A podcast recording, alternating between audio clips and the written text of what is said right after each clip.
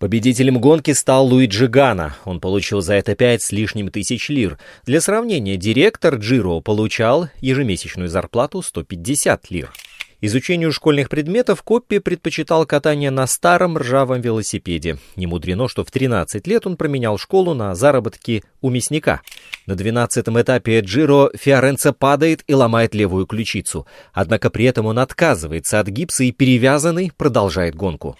Италия была на грани переворота, однако беспорядки и забастовки прекратились, когда по стране разошлась весть о победе Барталли в престижной веломногодневке. Гранде Партенца, Джиро d'Italia, велогонка, которая началась с газеты розового цвета. Всем физкульт-привет! Меня зовут Роман Антонович, и я спортивный журналист Латвийского радио 4. Спорт многогранен, и он открыт для всех – профессионалов и любителей, болельщиков и их соседей. В подкасте «Спорт сегодня» мы будем говорить о спорте, узнавать о спорте и даже заниматься спортом. Слушайте, подписывайтесь и делитесь. Эти действия, кстати, тоже считаются спортивной активностью. Профессиональный велоспорт многообразен, но вот уже много десятилетий на общем фоне выделяются три кита – итальянские, французские и испанские гранд-туры, каждый из которых продолжается более трех недель. Сегодня мы расскажем об увлекательной истории велосипедной супермногодневки Giro d'Italia. Прелесть гранд-туров заключается в протяженности. Каждый состоит из 21 этапа. По ходу событий участники непременно получают 2-3 дня отдыха, поэтому в целом гонка продолжается больше трех недель. Сойти с дистанции может любой гонщик и в любой момент. Поэтому даже лидерство на протяжении 20 дней еще ничего не гарантирует. А еще это рай для спонсоров. Они же вкладывают деньги в велосипедные команды, поэтому нет ничего важнее гранд-туров. Трехнедельный марафон — это огромное количество эфирного времени и прекрасная возможность показать себя многомиллионной аудитории. Для велосипедистов такие гонки важнее и престижнее даже Олимпийских игр, а победители супермногодневок зарабатывают намного больше остальных. Их зарплаты могут достигать 5-6 миллионов евро в год. Хорошая мотивация крутить педали быстрее соперников. А в самом начале было слово. Много слов, которые печатались в знаменитой «Газета ла Спорт», это издание образовалось 2 апреля 1896 года в результате слияния газет «Иль Чеклиста» и «Ла Триплетта». Вначале она выходила дважды в неделю, в 1909 году во время первой джиру уже трижды в неделю, а спустя четыре года газета стала ежедневной. Армандо Куне, будущий первый директор Джиро, был в то время главным редактором раздела велоспорта газеты «Делла Спорт». Газета выложила 3000 лир для премирования победителя. Итальянский союз велоспорта еще 14 тысяч лир накинул, и главное событие велосипедной жизни Италии незамедлительно стартовало в историю. Но это еще не все. Газета «Делла Спорт» самого первого выпуска выходила на бумаге привычного белого цвета, но спустя три года ее стали печатать на розовой бумаге. Это не прихоть дизайнера или маркетолога, все гораздо банальнее. Розовая бумага тогда была дешевле белой. В те времена газета не от хорошей жизни сменила свой цвет. Это сейчас розовый цвет стал своего рода брендом этого издания. А тогда, больше века назад, вопрос стоял иначе. Не до жиру быть бы живу. И вот в августе 1908 года газета «Делла Спорт» на первой полосе объявила, что в 1909 году состоится первая Джиро — то есть получается чуть ли не за год до самой гонки. Это был блестящий рекламный ход, который оправдался на все сто процентов. Надо сказать, что даже в то время, почти сто лет назад, среди печатных изданий велась жестокая борьба за подписчиков. Сама идея проведения супер-многодневки была не нова. Тур де Франс подтвердил, что можно делать хорошие деньги на велогонках. А «Газета» стала первой среди итальянских газет, которая почувствовала, что на гонках можно хорошо заработать. Итак, первая «Джиро d'Italia» стартовала 13 мая 1909 года в 14.53 по местному времени от Лоретто до Милана. Ах, спортивная романтика! Всего тогда было проведено 8 этапов общей протяженностью почти 2500 километров. То есть, почитаем, средняя протяженность этапа составила 311 километров. Цифра просто фантастическая даже по нынешним меркам. Неудивительно, что до финиша в Милане из 127 участников первой Джиро добрались только 49. Для полноты картины попробуйте себе представить, какими были дороги и велосипеды сто лет назад. Победителем тогдашней гонки стал Луиджи Ганна. Он получил за это 5325 лир, а последний классифицированный получил 300 лир. Для сравнения, директор Джиро получал ежемесячную зарплату 150 лир. В отсутствии интернета и пуш-сообщений в смартфонах телеграммы о важнейших событиях этой гонки в те времена вывешивались в витрине магазина «Ланчо Леон Пежо». Кроме того, желающие могли получить информацию о гонке по телефону номер 3369. Pronto. А теперь о победителе. Первом победителе. Луиджи Ганна к старту первой в истории Джиро д'Италия подошел или подъехал с весьма солидным багажом. У него уже было несколько подиумов на итальянских классиках, победа на Милан-Сан-Ремо, пятое место на Тур-де-Франс и национальный рекорд в часовой гонке. Иными словами, итальянский велогонщик был уже тертый калач и статус фаворита сумел оправдать. Сам Ганна, еще будучи подростком, вряд ли подозревал о своем блестящем спортивном будущем. Карьеру велосипедиста он начал каменщиком в Милане – чтобы попасть на работу, ему приходилось ездить туда на стареньком велосипеде, ежедневно преодолевая от дома по 100 километров. Мало-помалу натренировался он до такой степени, что стал мечтать уже о спорте. И мечту стать настоящим велосипедистом удалось реализовать, когда Луиджи исполнилось 20 лет. Сначала он тайком от родителей записался на первую в своей жизни гонку и неожиданно выиграл ее – Затем стал третьим на Джиро Ди Ломбардия. Полученный гонорар убедил мать и отца согласиться с решением сына зарабатывать деньги велоспортом. До свидания. Каменщик, да здравствует спорт. У истоков Джиро Детали, как я уже сказал, стояли журналисты газеты «Делоспорт». Необходимые для организации средства собирали всей страной. Призовой фонд обеспечило казино Сан-Ремо. Еще интересно, что в ходе каждого этапа гонщики должны были регистрироваться на контрольно-пропускных пунктах.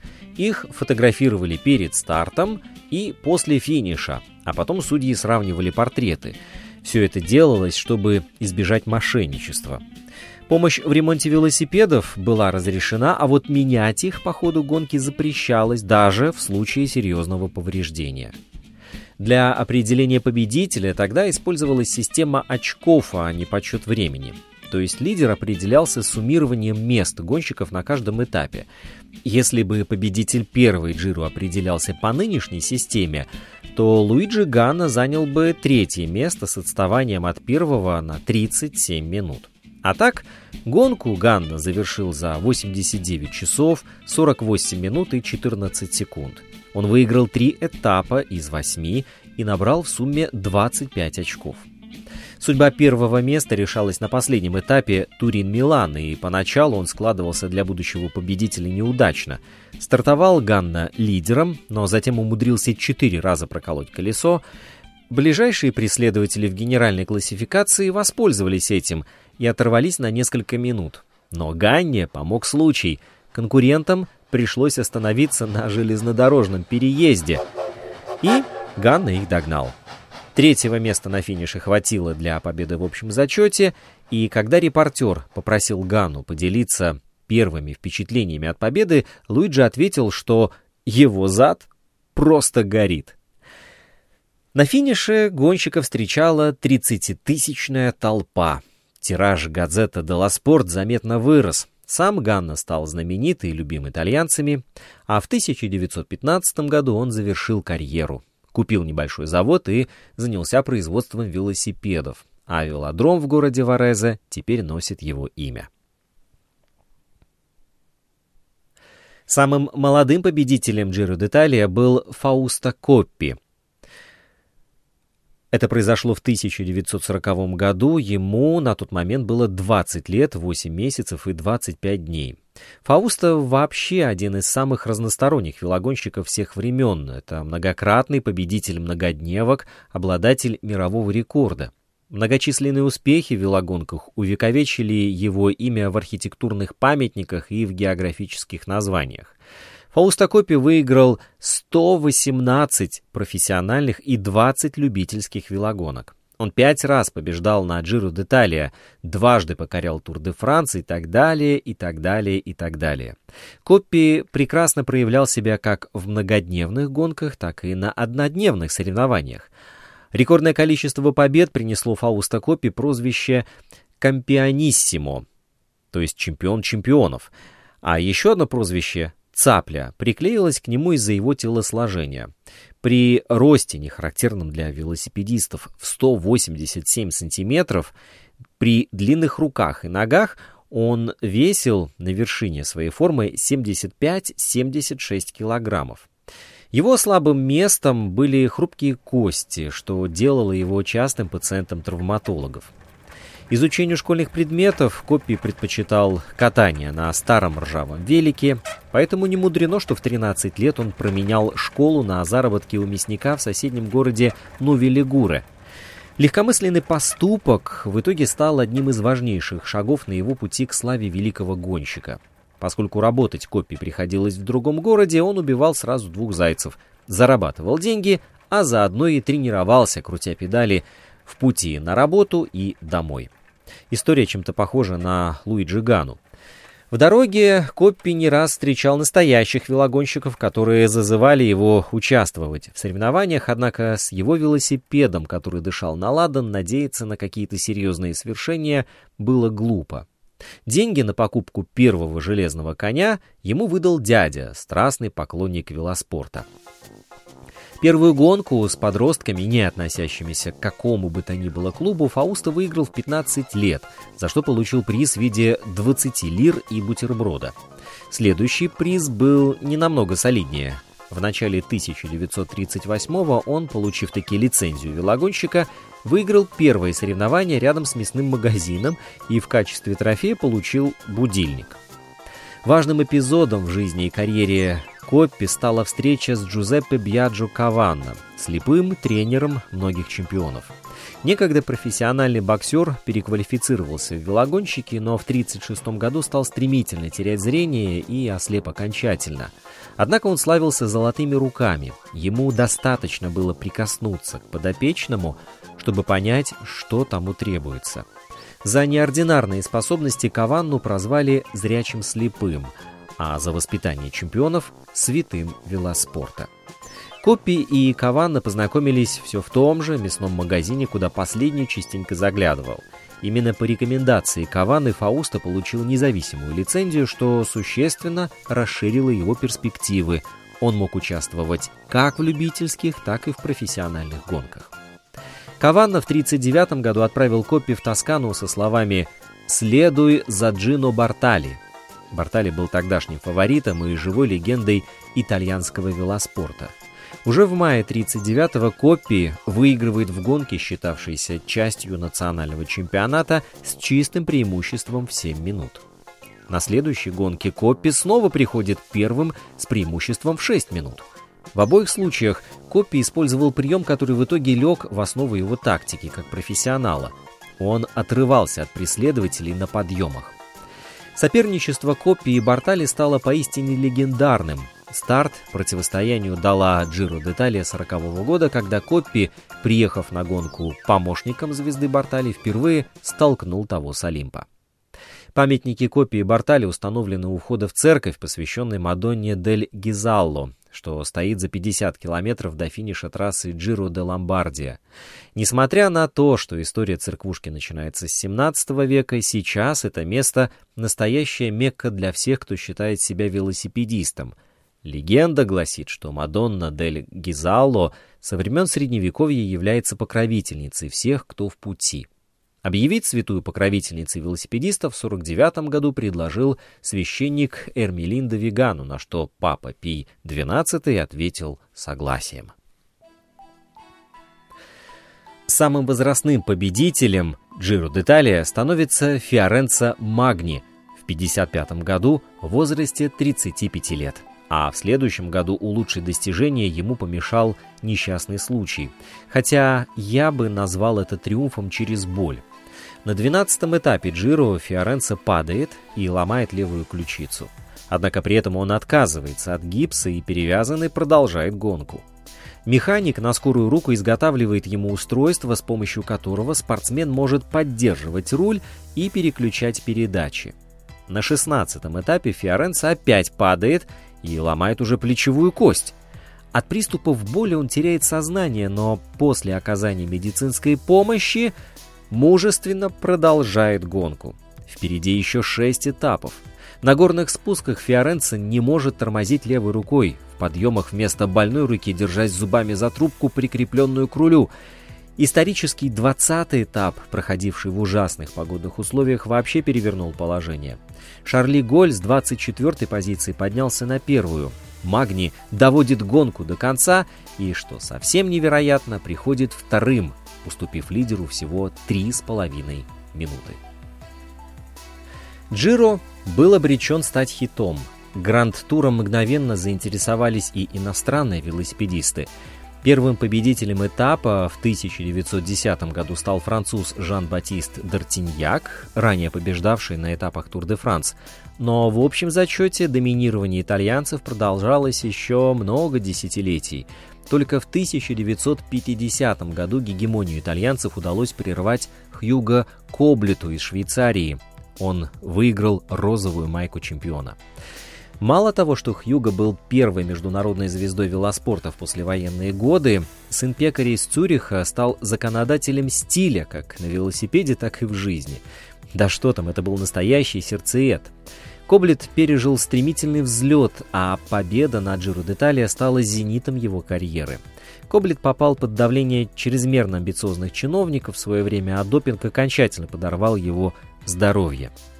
В 1954 он женился на известной модели, и они казались парой мечты. А вот после завершения спортивной карьеры жизнь Хьюга пошла под откос.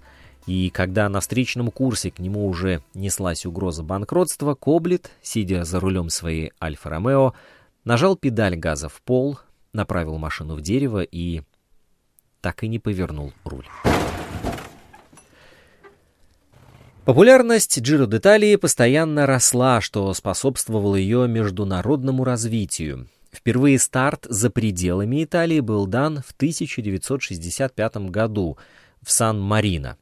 Впоследствии практика продолжилась и в последние годы вовсе активизировалась. Только с 2010 года Джиро стартовала в Нидерландах дважды, в Дании, Северной Ирландии, в Израиле, а в 2022 году в Венгрии.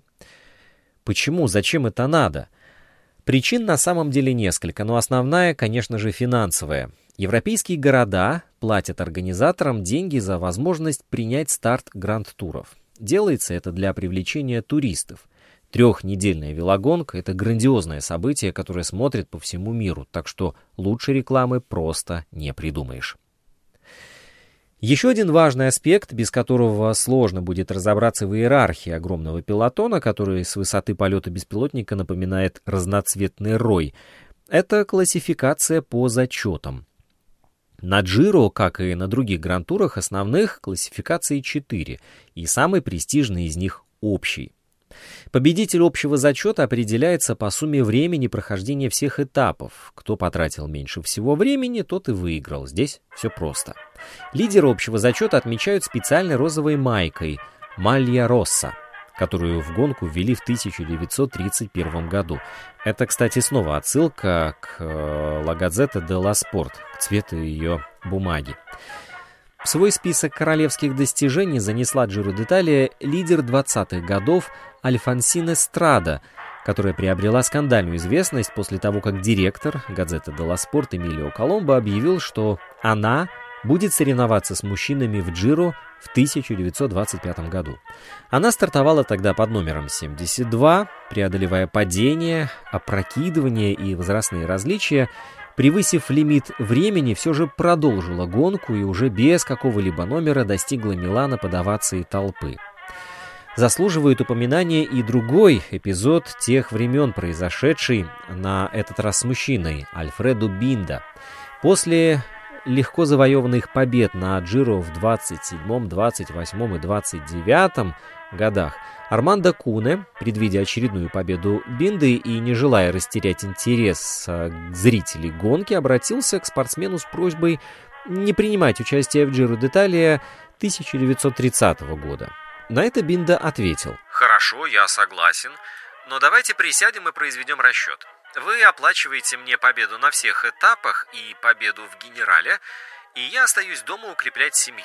В результате чего он получил 22,5 тысячи лир за фактически не участие в гонке. Семья окрепла, деньги получены, но трехлетнее царствование Бинды на Джиро было прервано. Кстати, Марио Чиполлини опережает Бинду всего на один выигранный этап.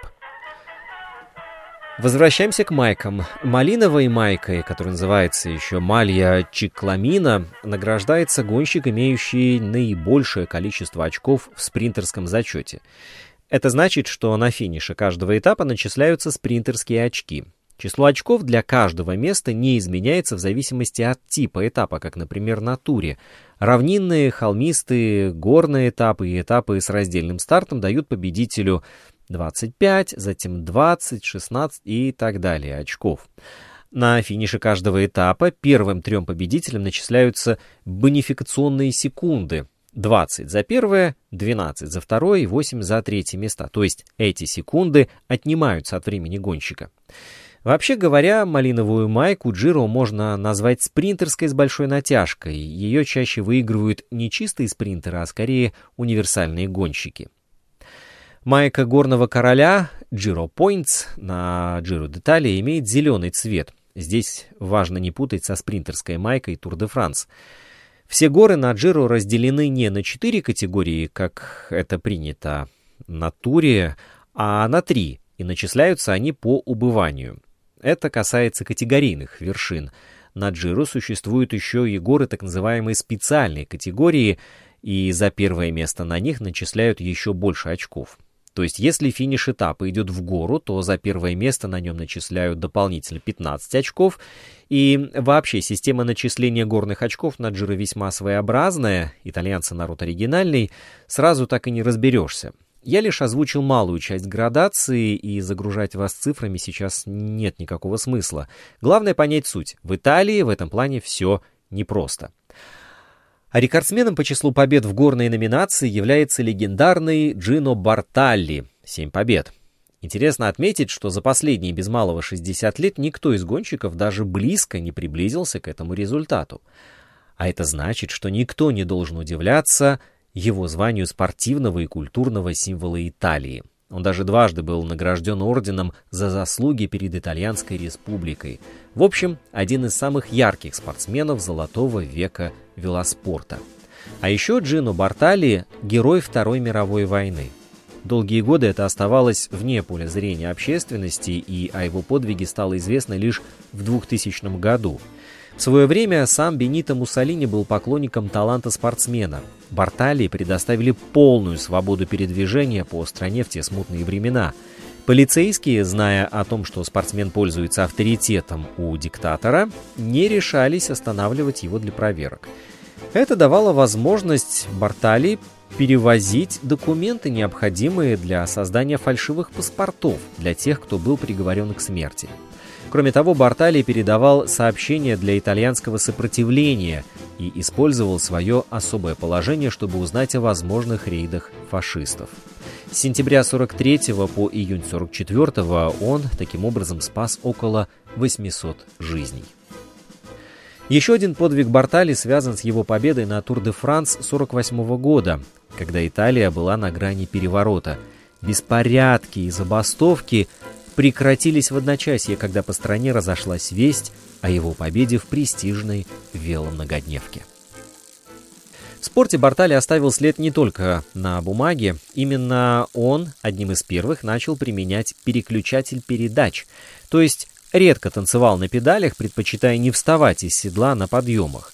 Когда его пытались обогнать, он лишь легким движением руки переключал передачу на несколько звезд вниз и был таков.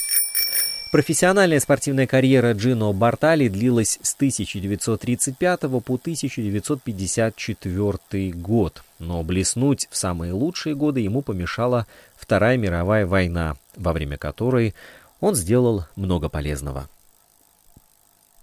А мы возвращаемся к классификациям. Голубая майка, классификация Интерджиро, просто копия аналогичной классификации на Тур де Франс – Красная майка, отмененная в 1989 году.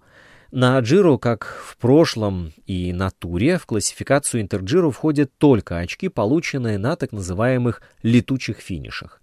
С 2006 года она переименована в Combination Malia Azzurra. Что ж, последние годы Джиро теряла былую привлекательность, назревал кризис. Организаторы подвергались критике за обилие равнинных этапов, несложный профиль маршрутов, за нежелание подумать над тем, как создать дополнительную интригу и усложнить жизнь велосипедистам. Мировой пилотон даже подверг устроителей гонки жестокой обструкции за то, что те снизили общий призовой фонд на 250 тысяч евро. Зато болельщики предвкушали очередную Giro 2005 с огромным интересом. Хотели сложности? Получите. На дистанции общей протяженностью 3500 километров ее участникам было приготовлено множество самых разнообразных трудностей. По замыслу составителей маршрута кульминация должна была наступить на предпоследнем, девятнадцатом этапе. Расчет оправдался в полной мере. Фанаты велоспорта, заполонившие каждый свободный клочок земли на вершине горы Финестре, и миллионы телезрителей в прямом эфире увидели настоящий триллер. Эту гору профессионалы-шоссейники штурмовали впервые. Обычно там проходили состязания по маунтинбайку, то есть вы понимаете, где горный велосипед со своими возможностями и где стройный шоссейник.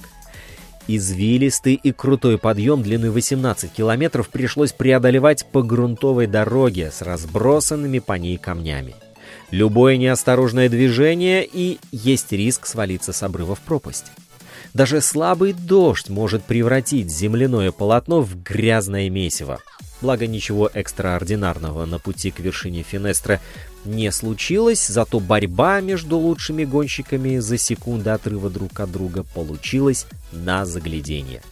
И все же главная сенсация тогдашней Джиро – великолепное выступление доселе неизвестного широкому кругу и известного лишь узкому кругу специалистов венесуэльца Хосе Рухану.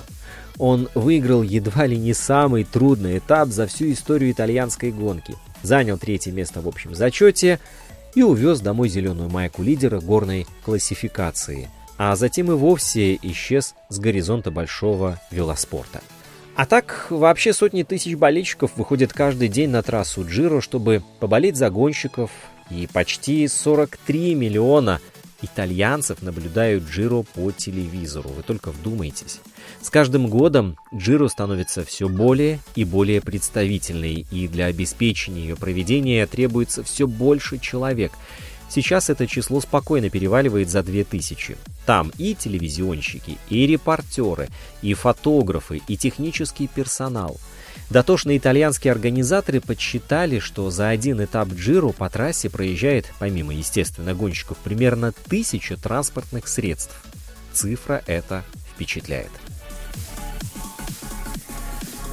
А еще интересное отношение между веломногодневкой и средствами массовой информации – 1923 году Джиро впервые была запечатлена на кинопленке, что свидетельствовало об огромном успехе гонки в Италии.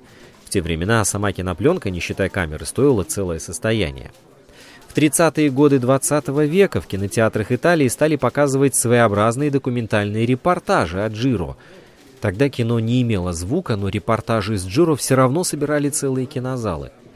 В 1947 году радиостанция «Раи» предок современного итальянского медиахолдинга, становится партнером Джиро, и на ее волнах появляется передача «Джирино in Love», в которой рассказывалось о велосипедной жизни Италии и, конечно, о Джиро.